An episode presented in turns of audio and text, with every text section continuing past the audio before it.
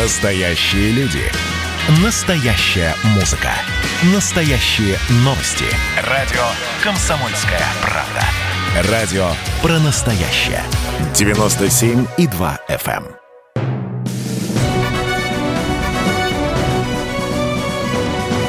Клуб знаменитых путешественников. Совместный проект Русского географического общества и радио «Комсомольская правда».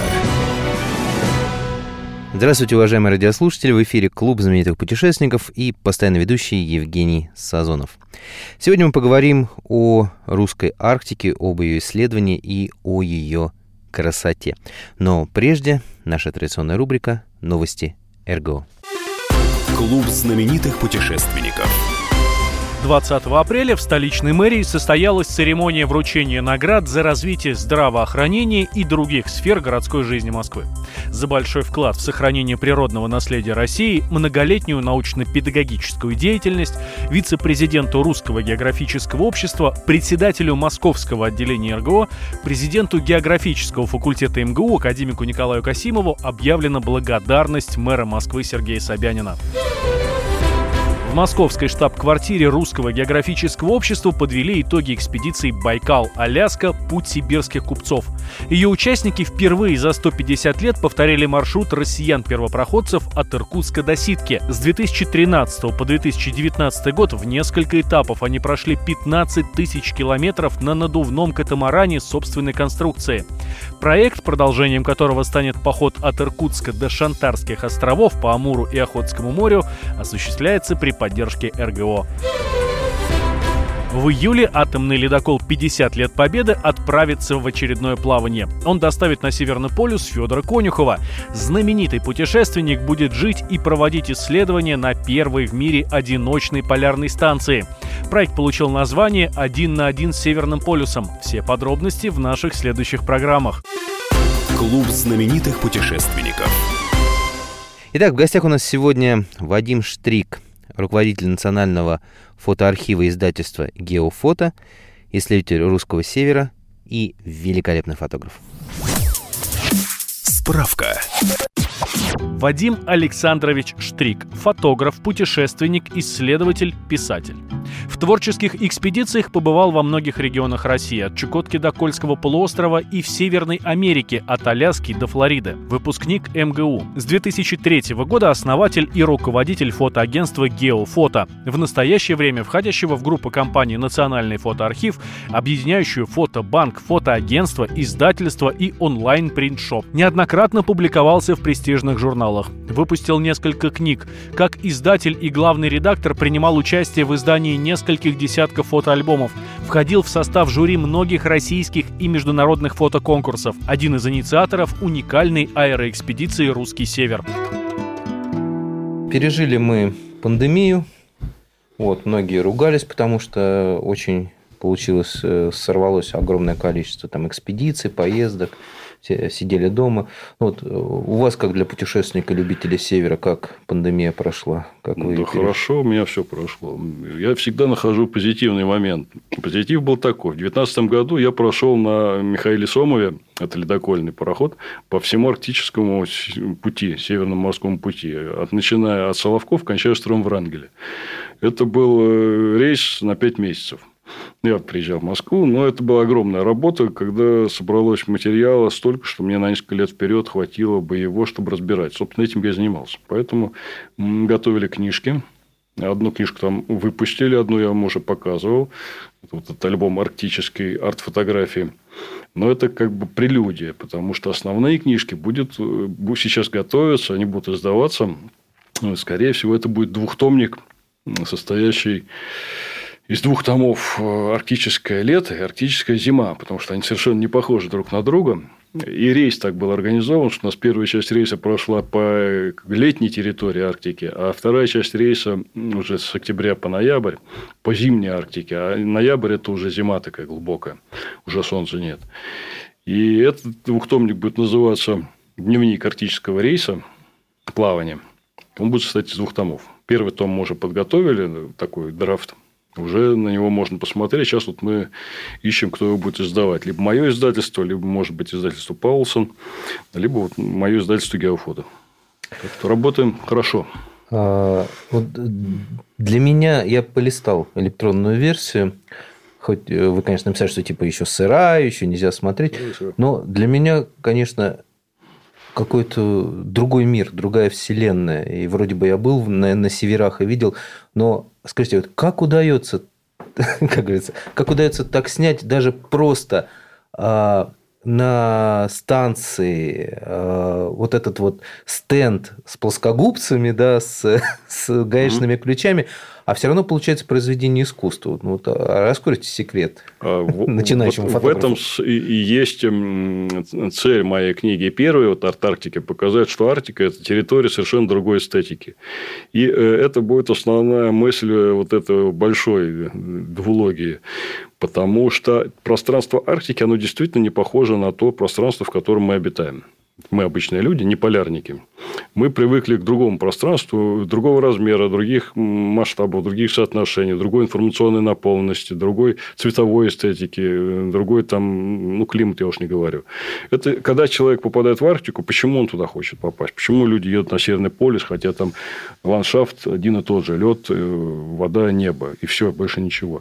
Но ты там ощущаешь, что ты в пространстве, которое друго... несоизмеримо с тем, где ты привык быть. У тебя там раскрываются какие-то другие твои ментальные даже способности. Ты начинаешь по-другому мыслить, какие-то решения принимаешь совершенно возвышенные.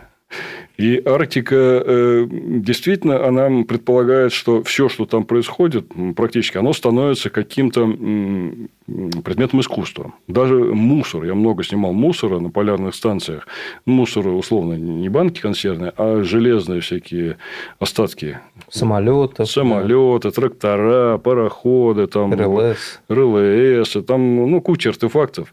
И они представляют собой действительно некий вот такой вот инсталляцию. То есть, это вот время разрушило металл до такого состояния, что оно сейчас вот, вот в таком состоянии. И, и этот процесс продолжается. И потом оно будет гнуться дальше. Я снимал там упавший ветряк на одной станции, на известиях ЦИК. А ветряки – это такие треноги с пропеллером наверху, которые генерировали электричество. Был такой момент на станциях, когда на многих поставили вот эти ветряки, и они некоторое время успешно работали, но так как они требуют такого серьезного обслуживания, то они не прижились навсегда. Отработали свои какие-то несколько лет, давали электричество. Это были альтернативно дизельным станциям.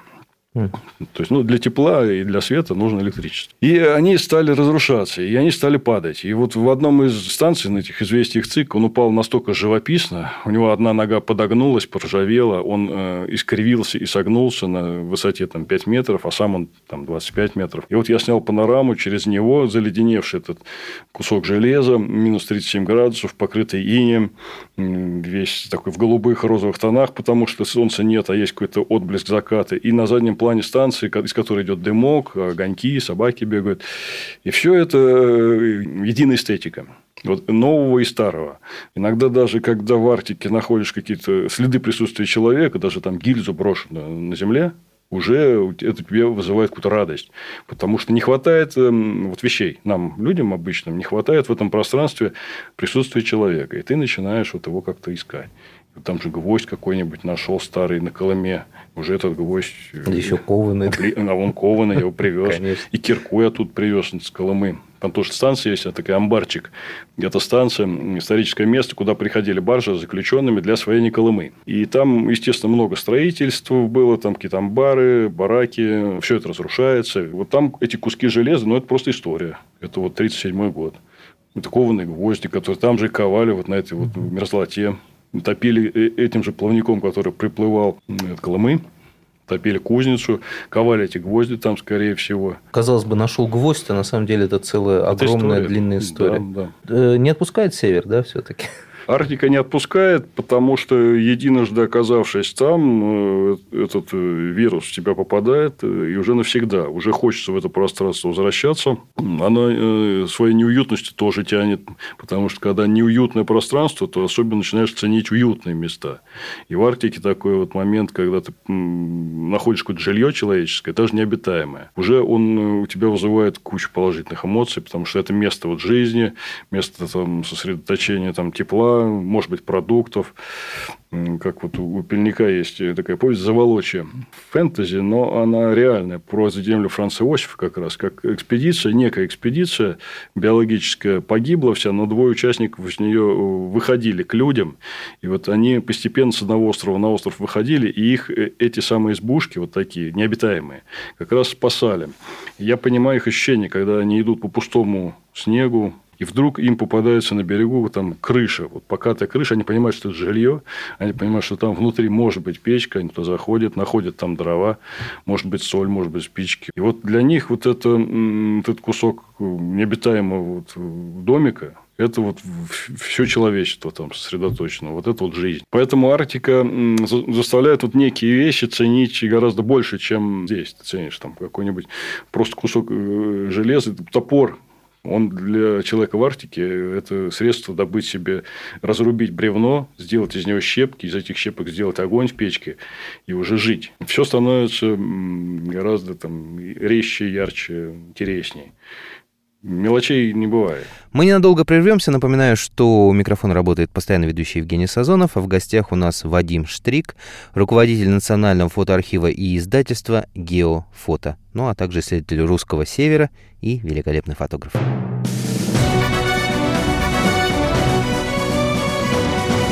Клуб знаменитых путешественников. Совместный проект Русского географического общества и радио «Комсомольская правда». Радио «Комсомольская правда» — это настоящая музыка. Я хочу быть с тобой. Напои меня водой твоей любви.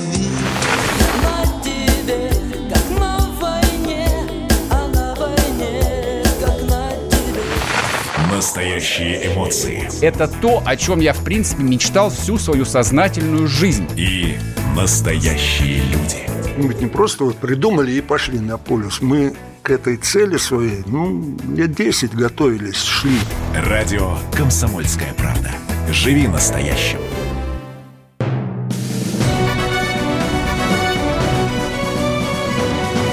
Клуб знаменитых путешественников.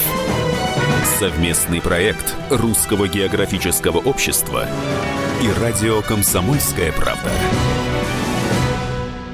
Возвращаемся в эфир. Итак, беседуем мы сегодня о красоте и загадочности русской Арктики. А в гостях у нас Вадим Штрик, руководитель национального фотоархива и издательства «Геофото», исследователь русского севера и просто прекрасный фотограф. Вот столько были в Арктике, столько на севере. Есть понимание, что самое красивое там? А у каждого свое. Кто-то ну, вот будет любоваться закатами, потому что там совершенно необычное небо.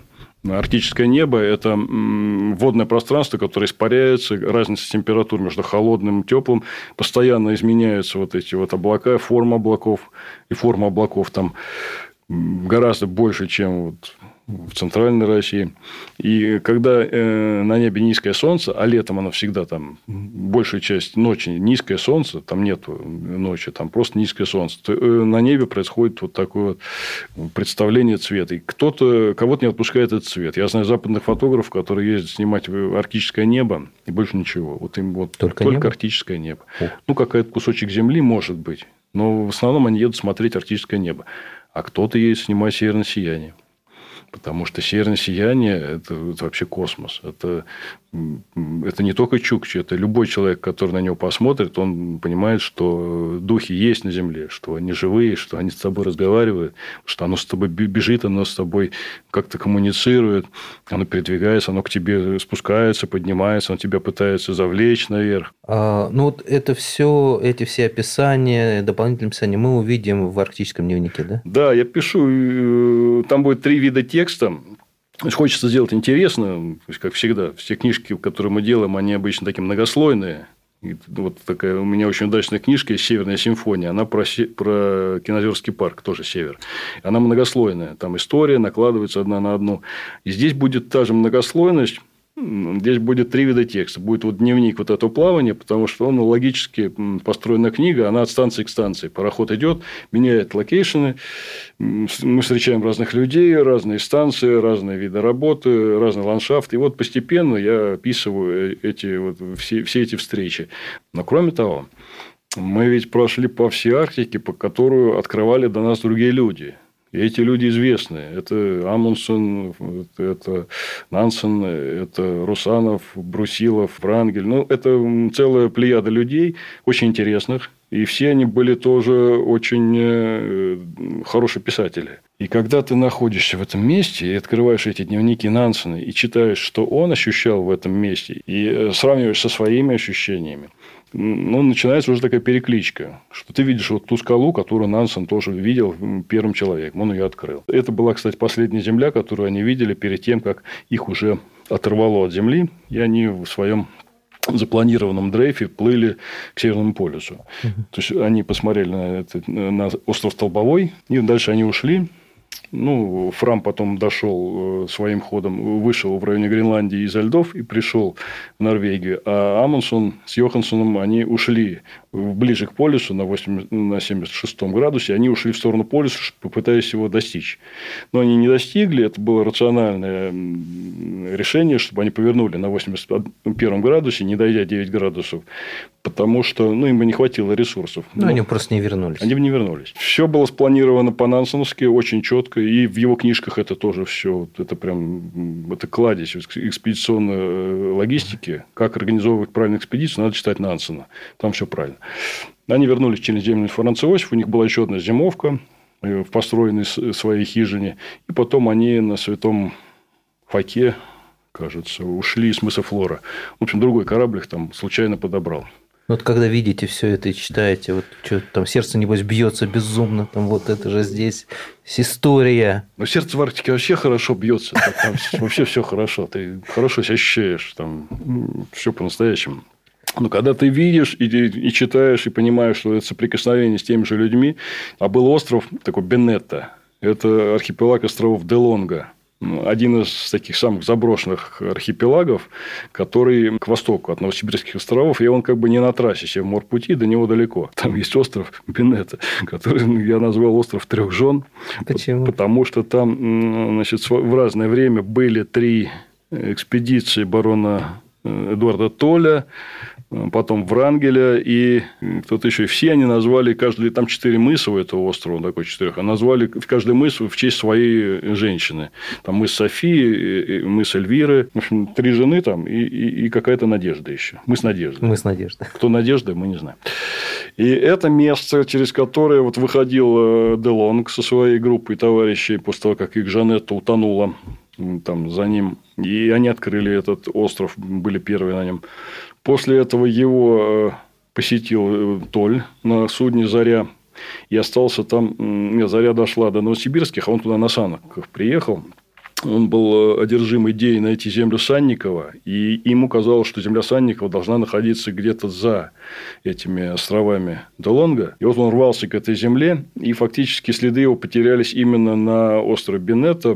Потому что суд, судно «Заря» за ним прийти не смогло. Там, mm-hmm. по ледовой обстановке. И он там... У него было жилье небольшое время. А там он оставил экспедиционные дневники и... какие-то вещи, и оттуда написал, что он отправляется на юг, к Новосибирским островам, ну, чтобы выйти пешком. Но там очень тяжелая обстановка ледовая. Там он погиб. А стало ли сейчас легче выживать в Арктике по сравнению с теми временами? Ну, конечно же, сейчас все намного проще. Сейчас, ну, благодаря технике, даже вот старенький ледокол Сомов, а он старенький, пятьдесят лет, он и то позволяет всю Арктику как бы нанизать на свой маршрут без особых приключений. Хотя несколько раз мы застревали во льдах, и это отдельная история, интересная. Но, тем не менее, это уже не те экспедиции, когда надо было к ним готовиться несколько лет, и потом несколько лет дрейфовать. Сейчас уже все понятно, в какой день ты будешь, в каком месте. Уже ледовая обстановка стала проще. Ну, авиация стала проще. Конечно, стало технически проще. Но условия жизни все-таки не, не стали проще. Стал тот же, остался тот же мороз, тот же холод. И несмотря на то, что сейчас есть другая одежда, хорошая, тоже есть возможность замерзнуть, очень даже реальная. Ну, например, если у твоей куртки отказала молния, просто взяла и отказала, и нету резервных пуговиц. Это вот кранты. Не продумано. Это кранты. То ты просто получишь переохлаждение, потому что, ну, вот, и ты попал в пургу. И тебе нужно добираться несколько дней куда-то, то ты вот с этой разорванной молнией, либо ты ее будешь какими-то проволочками связывать, либо ты погибнешь. То есть в этом смысле казалось ничего бы, да, не улучшилось. Молния всего лишь. Да, всего лишь. Мелочь, которая... Или шапку потерял, там, и капюшон отвалился. А, это тоже... Это... Тоже хорошо. Ну, та же самая история с промокшей обувью. То есть сейчас обувь хорошая, там термообувь, непромокаемая, но если ты попал там, по пояс в воду, такое бывает, ты же там в Арктике, несмотря на огромный мороз, постоянно полыньи, постоянно. И они парят, и тонкий лед, его не видно, и этот пар тоже скрывает, и попасть в полынью как нечего делать. И, и это и в реках бывает даже, даже в Колыме тоже бывает полынья. А уж море, само собой. Если ты попал по пояс в воду, и у тебя промокла обувь, ну, все. Дальше история практически предсказуема. Ой, я просто вспоминаю походы по Арктике. И эти полыньи, и сломавшиеся молнии, и... Даже была просто ситуация, когда у лыжи распустилось крепление. Да, да. Вот, и ты, ты понимаешь... недвижимый, ты да, не можешь ничего все, делать. Все, ну, казалось, мелочь, да, да. А как, и все. И... Хорошо, ну, там было запасное что-то. Вот. А вот если бы не догадались взять. И прям с, с таким страхом... То есть вот ты... Нансен это все просчитывал. Он брал с собой несколько пар лыж обязательно, запасные палки, не пром... запасные штаны и обязательно торбас. А потом уже сушил те, что промокли. Ну, да. Амундсен же неоднократно повторял, что девяносто, по-моему, процентов успеха экспедиции закладывается в подготовке. Конечно. Ну, особенно в тот период, когда ты был гораздо менее мобилен, техника не позволяла двигаться во льдах. Сейчас, техник... Сейчас революционный скачок возник на пороге этого века, когда ледоколы пошли, Красин. Когда Красин стал ломать лед. До полюса он дойти еще не мог, но он уже мог по севморпути протолкнуться в любое время года. Ну, даже зимой. Хотя, казалось бы, Сомов больше Красина в три раза, но мы в районе мыса Челюскин два раза застряли во льду. Потому что были пустые. Если бы мы были полны, мы бы проскочили. Потому что он рубит лед полтора метра толщиной, если он наполнен. Но так как мы всю солярку на всех станциях раздали, то мы шли порожняком. Ну, с легенькие получились. Да. Да? И не хватало вот этой инерционной силы, чтобы по льду просто ну, вот, его ломать. И он просто в этот лед врезался и вставал. Но дальше начиналось обычное ледовое плавание. То есть начиналась раскачка корпусом, угу. Вперед-назад. Все было интересно. Но это занимало иногда несколько суток. Был момент, когда несколько суток стояли во льдах, раскачивали корпус, двигались вперед-назад. То есть, как, как у нас там уже на мостике звучало. Ну, что, как обычно, пять корпусов назад, три вперед. Ну, пять имеется, пять корпусов отойти назад, разогнаться и на три корпуса пройти в лед вперед. А потом опять пять корпусов назад и опять три вперед. В это время на пароходе идет обычная жизнь. Повар, кондей, делает свои булочки, пельмени, там, иногда там еще какие-то вкусности выпекает. Все происходит, какая-то идет там работа, подготовка грузов. А пароход пять корпусов вперед, туда-сюда. Три назад. Мы ненадолго прервемся. Напоминаю, что в гостях у нас сегодня Вадим Штрик, руководитель Национального фотоархива и издательства «Геофото», исследователь русского севера и великолепный фотограф.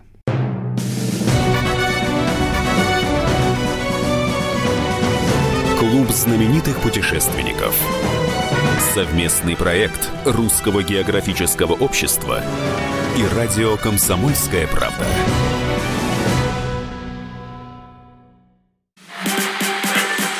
И давайте мы сейчас проведем, ну, достаточно объемную беседу про... о нашем будущем, в котором теперь возможно все. Раз и... сделали некий прорыв. Вот сегодня мы хотим поговорить, прорыв ли это, почему так много шума. Вся страна слышала об этом. Есть те, кто смотрят в небо и мечтают о звездах. Комсомольская правда. Это радио.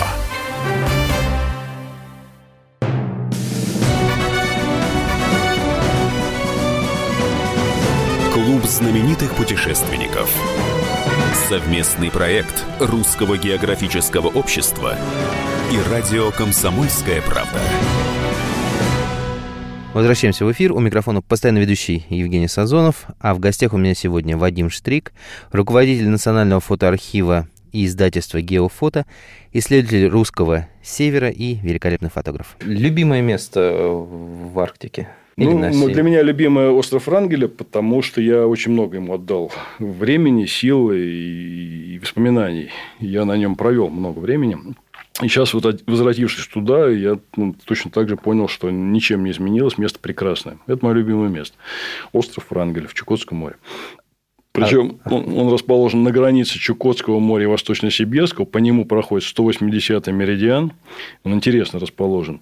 И ты находишься одновременно в западном и восточном полушарии. Ты можешь быть на этом острове одним человеком в западном полушарии, а все остальные в восточном. Можно по-другому. Ух ты. Да. И вот можно ходить вот по этой линии разделения полушарий туда-сюда. Вот можно позавтракать в одном месте, пообедать в другом месте. Когда я занимался картированием этого острова, у нас так и было. Сходить на маршрут в восточное полушарие. Кто пойдет в восточное полушарие? Ну, давай я скажу, восточное полушарие. Ну, возвращайся. Возвращайся в цивилизацию. Хорошо. А самое красивое место где там? Ну, наверное, вот... Если понимать красоту как такое эпическое пространство, наполненное вот чем-то таким вот выразительнейшим, то, что любого человека зацепится, это, скорее всего, земля Франца Иосифа. Потому что такого масштаба ледников, скал, гор, озерные на островах, там озера пресноводные, и проливов, и, и самих островов. То есть, это самое такое масштабное место вот, по, по изрезанности суши и по, по ледникам, по нагромождению ледников. По высоте гор, по-моему, тоже ЗФИ самая высокая. По-моему, так. Тем не менее, там тоже есть места, которые оттаивают от снега, и там тоже много жизни. Там есть птичьи базары, которые спасли экспедицию Альбанова, которые уходили из судна со Святой Анны. И они, их эти птичьи базары спасли. Они дали им корм, еду. То есть, они, они смогли на этих яйцах просто выжить. И, и там были цветущие поляны. Когда они это увидели, это было в июле месяце, они просто не поверили своим глазам. То есть, они, выйдя с арктического льда, по которому они шли два месяца, они вышли, наконец, взобрались на ледник, бросая веревки, кошки, там каким-то чудом они взобрались на ледник, по этому леднику прошли еще какое-то расстояние с санками, с каяками, дошли до этого мыса Флора, не, не мыс Флора, это другой мыс, тоже на юге, на, на мысе Флора они потом пытались зимовать, и там вот они увидели вот эту цветущую землю, ну, конечно, там случился шок. Что жизнь-то продолжается. Пока Святая Анна там погибает в Полярном море, тут-то все нормально. А тут все цветет. Тут да. все цветет. Но, правда, после этого еще семь, семь участников из их, из их группы погибло. Да. Но... Это, по-моему, подробно описано в его книге «Вперед к земле Франца Иосифа». Да, ну, дневник Альбанова, да, да, есть да. такая книга, и там все это описано. И там забавные моменты, когда они, они с Конрадом вышли же, да, в итоге спаслись. Оказывается, этот же, этот самый Конрад был тем самым человеком, который сбежал со льда. То есть, они там двое человека дезертировали, бросили команду, и взяли лыжи и убежали. Ну, ушли от них. То есть, они их бросили со всеми. Взяли почему-то письма и убежали вперед. Видимо, думали, что вся команда не дойдет. И их они как раз встретили на этом мысу, цветущем среди птичьих Базаров. Да, я думаю, там было, было что сказать друг другу. Ну, хотели их убить сначала, но каким-то волевым решением Альбанова их не убили. Ну, в результате с Конрадом они и спаслись, а остальные все погибли. Причем погибли как довольно странно, потому что уже можно было не погибнуть. Уже там было понятно, что как двигаться, как там между проливами можно было спасаться. Но они пошли по леднику и, видимо, с ледника соскользнули в море. Mm-hmm. Я, я подозреваю, что там пологий скользкий лед. Кстати, Леонид Круглов занимался исследованием этого вопроса. Как раз в этом году они на ЗФИ были. И они как раз эксперимент даже поставили. Они двоих человек с веревкой отпустили на ледник, чтобы те просто прошли этим путем. Попытались пройти. Ну, хотя бы попробовали. Ну, вроде бы прошли. Но с такой же вероятностью могли и не пройти.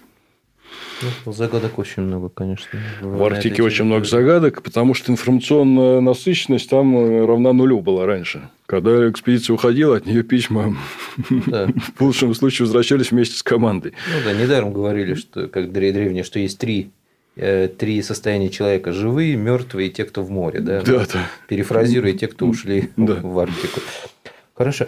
Ну вот, если опять же говорить о загадках, встречалось ли в этих местах что-то загадочное, необычное, чему вот так и не нашли ответа, что это было? Я не говорю о инопланетянах, конечно, которых там периодически видят. Ну, на каждой станции находятся какие... Это, во-первых, все равно история. И это вещественная история, потому что Арктика, она не поглощает, она землей не засыпает. Все, что там приводится, там оно все остается. И зачастую ты видишь, вот, как бы, начиная от момента освоения там, какого-нибудь мыса Стерлигова и до современного состояния все вещи, которые туда привозили. И там вот лежат какие-то непонятные... Как, как пример вот таких вот загадок для меня. Там лежал два ящика непонятных стеклянных шайбочек, таких диаметром пять сантиметров, такие шайбы стеклянные. Вот я не понимаю, что это похоже на пробку, но вроде не пробка. И вот такие стеклянные шары, несколько ящиков. То есть, это несколько тысяч этих вот стеклянных шаров, вот таких шайбочек. Зачем они там лежали? Вот я этого не могу понять. Инопланетяне оставили. Ну, для каких-то метеорологических наблюдений или для чего-то похожего. Но при этом там рядом с этими шариками валяются какие-то явные остатки военных вещей. Ну, чуть ли не патроны там, от крупнокалиберного пулемета какие-то, гильзы валялись. Почему? Потому что именно там происходило... Там была своя драма, там была, был захват этой станции фашистским десантом. То есть, была такая история, что высадилась подводная лодка немцев, подошла в районе Таймыра к берегу, высадила группу для того, чтобы эту станцию... разрушить. Потому что для, для врага станция, метеорологическая станция – это возможность давать погоду для подводных лодок, для самолетов, для всего. То есть, для них разрушить полярную станцию – это была боевая задача. Угу. Ну, вот группу полярников пленили, кого-то убили, станцию сожгли. Ну, а... Несколько полярников им удалось убежать. Они на санках, на собачьих упряжках как-то вперед немцев уехали, сделали им ручкой и от них ускакали. Это был такой драматический эпизод о том, как вот полярная станция мыс Стерлигова воевала, участвовала в военных действиях. Ну, вот интересно. И таких историй там множество. Вот, например, могу рассказать такую интересную историю вкратце. Как трех метеорологов с мыса Столбовой, со станции, которая... Не с острова Столбовой, с мыса Столбовой, с Медвежьих островов. Медвежьих островов. Сейчас полярная станция там закрыта, мы ее прошли мимо, потому что она не работает. Их оторвало на льдине во время того, как они делали съемку, ледовую съемку. Их оторвало на льдине, это был конец мая, и унесло в Восточно-Сибирское море троих человек, упряжку собак. Ну, патроны у них с собой были, нарта, палатка, спальники, все. И несколько месяцев их, эта льдина большая, плавала по Восточно-Сибирскому морю. Их пытались искать, ну, там погода такая, что их самолеты не увидели. Ну, три захода сделали, и потом решили, что все. Тем не менее, их прибило через два месяца, уже в августе где-то, к одному из островов архипелага Де Лонга, о котором я говорил. Это вот самый удаленный остров, остров Жохова. Их прибило туда. Генриетта, Генриетта. Остров Генриетта. И они обнаружили там, но они знали, что там есть полярная станция законсервированная. Они к, ним, к этому острову подошли по припаю, то есть перепрыгнули там со своей льдины на припайный лед и вышли на остров. Расконсервировали эту станцию, расконсервировали ее и стали там зимовать. Потому что уже случился сентябрь, уже зима, уже надо что-то делать. Зимовали они там не совсем легко, но, тем не менее, там в здании была печка, дизель не завелся, потому что он был там заледенело, короче, дизельная была полностью разрушена. Но зато была печка, был дом, был запас еды, хоть и немножко попорчен, но, тем не менее, еды было много. Они охотились на моржей, на тюленей, на песцов. И так они провели всю зиму. Это да. Трое человек. Значит, они провели всю зиму, охотились на песцов. В это время один из членов команды построил новую нарту. Он был якутом. Там был метеоролог из Москвы, он в Королёве потом жил. Он умер, к сожалению. Это его как раз... Кузнецов его фамилия. Это его повесть я читал. Значит, он потом жил на пенсии в Королёве и, собственно, и занимался тем, что писал эту повесть. Якут занимался нартой, он построил вторую нарту. Собаки в это время плодились. К весне у них уже было три упряжки или две. Ну, а один из метеорологов оказался менее морально таким устойчивым. Он там постоянно хандрил, чуть не покончил самоубийством, но все-таки не покончил. Мы снова ненадолго прервемся. Напоминаю, что в гостях у меня сегодня Вадим Штрик, руководитель Национального фотоархива и издательства «Геофото», исследователь русского севера и прекрасный фотограф.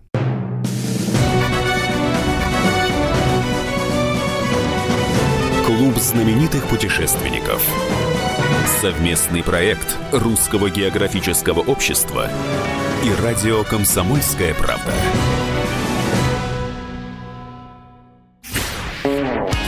Во-первых, мы друг друга с вами поздравляем. Наступил новый две тысячи двадцать первый год. Все, конечно, рассчитывали, что сразу же счастье придет. Мы всю жизнь готовимся, и мы понимаем, что этот выстрел будет один раз. Социальная справедливость, справедливая экономика и интересы государства будут стоять на первом месте. Есть ли у нас для этого деньги? Деньги есть. Мне кажется, это красота. Предчувствие перемен. На радио «Комсомольская правда».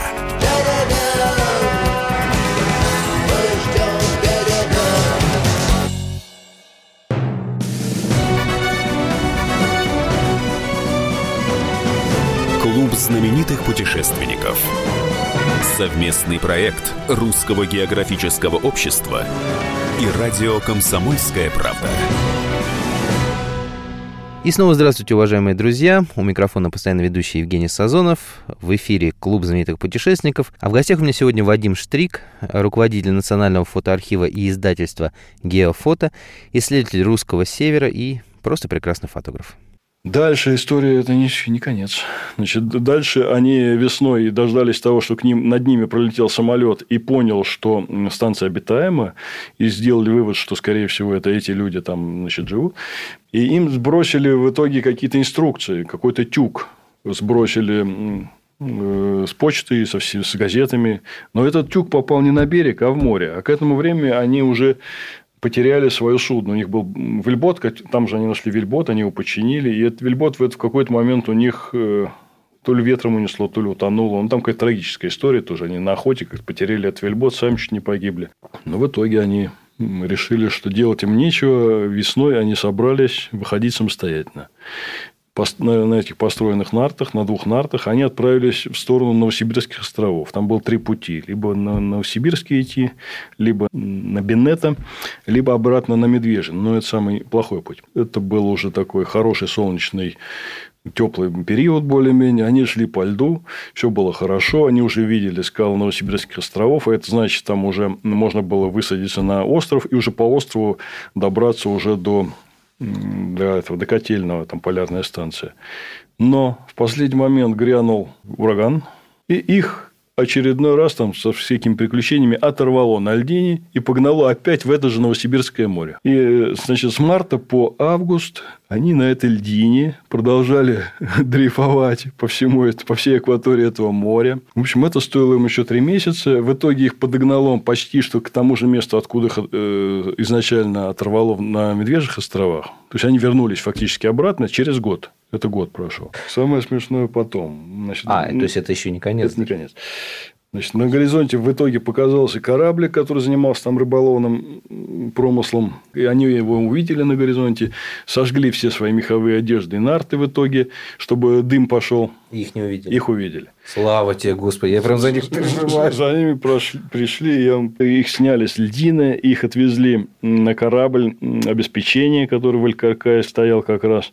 Ну, уже поселили, спасли, все дела. Они думали, сейчас их будут награждать по-настоящему, дадут ордена, медали. Их вызвали там в первый отдел и сказали, то, что вы были на этом острове Генриеда, об этом вы забудьте. Вы об этом никому не должны говорить, потому что там людей нет, и вы там быть не должны. Все это время вы находились на станции четырехстолбовой на Медвежьих островах, повели свою обычную работу. И вот рассказать об этом можно было только, по-моему, в восемьдесят четвёртом году, когда вышла эта повесть его.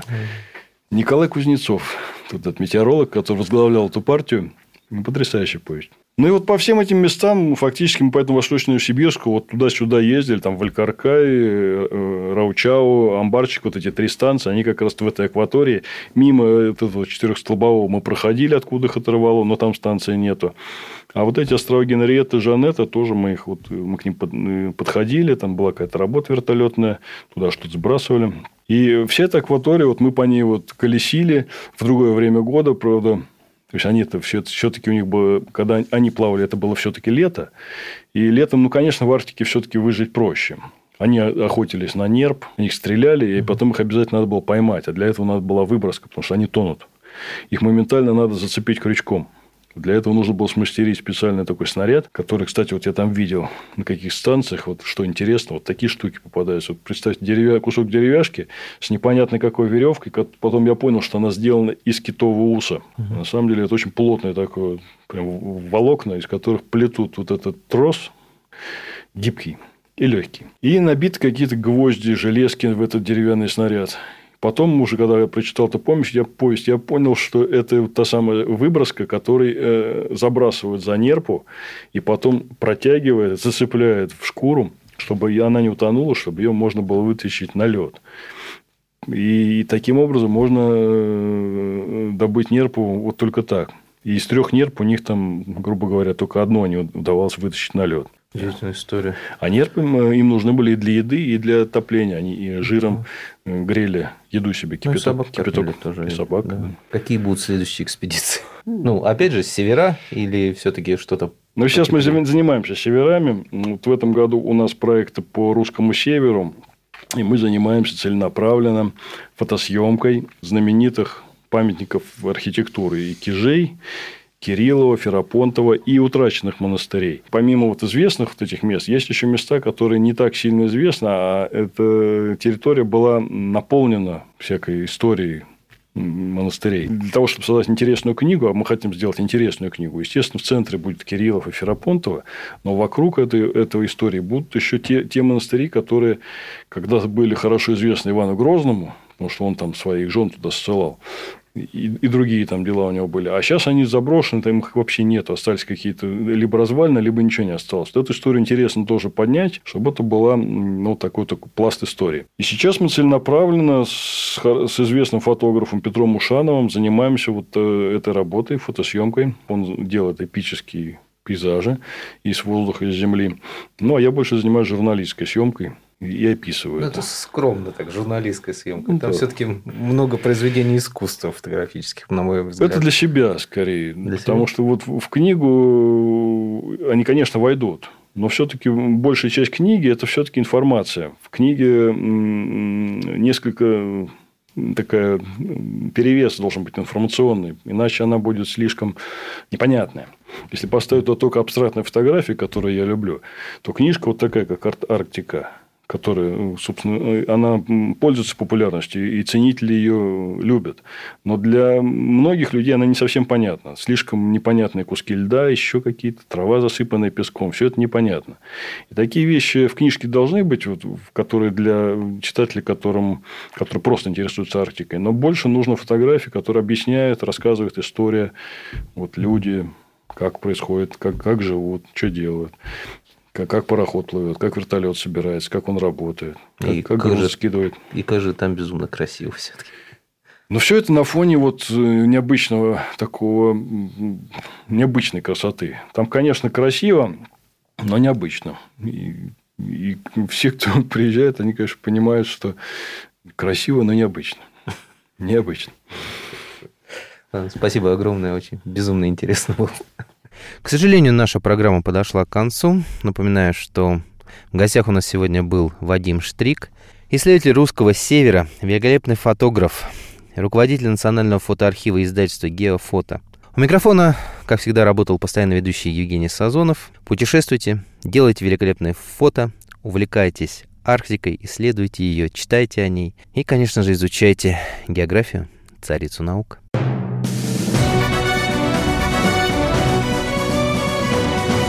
Клуб знаменитых путешественников. Совместный проект Русского географического общества и радио «Комсомольская правда».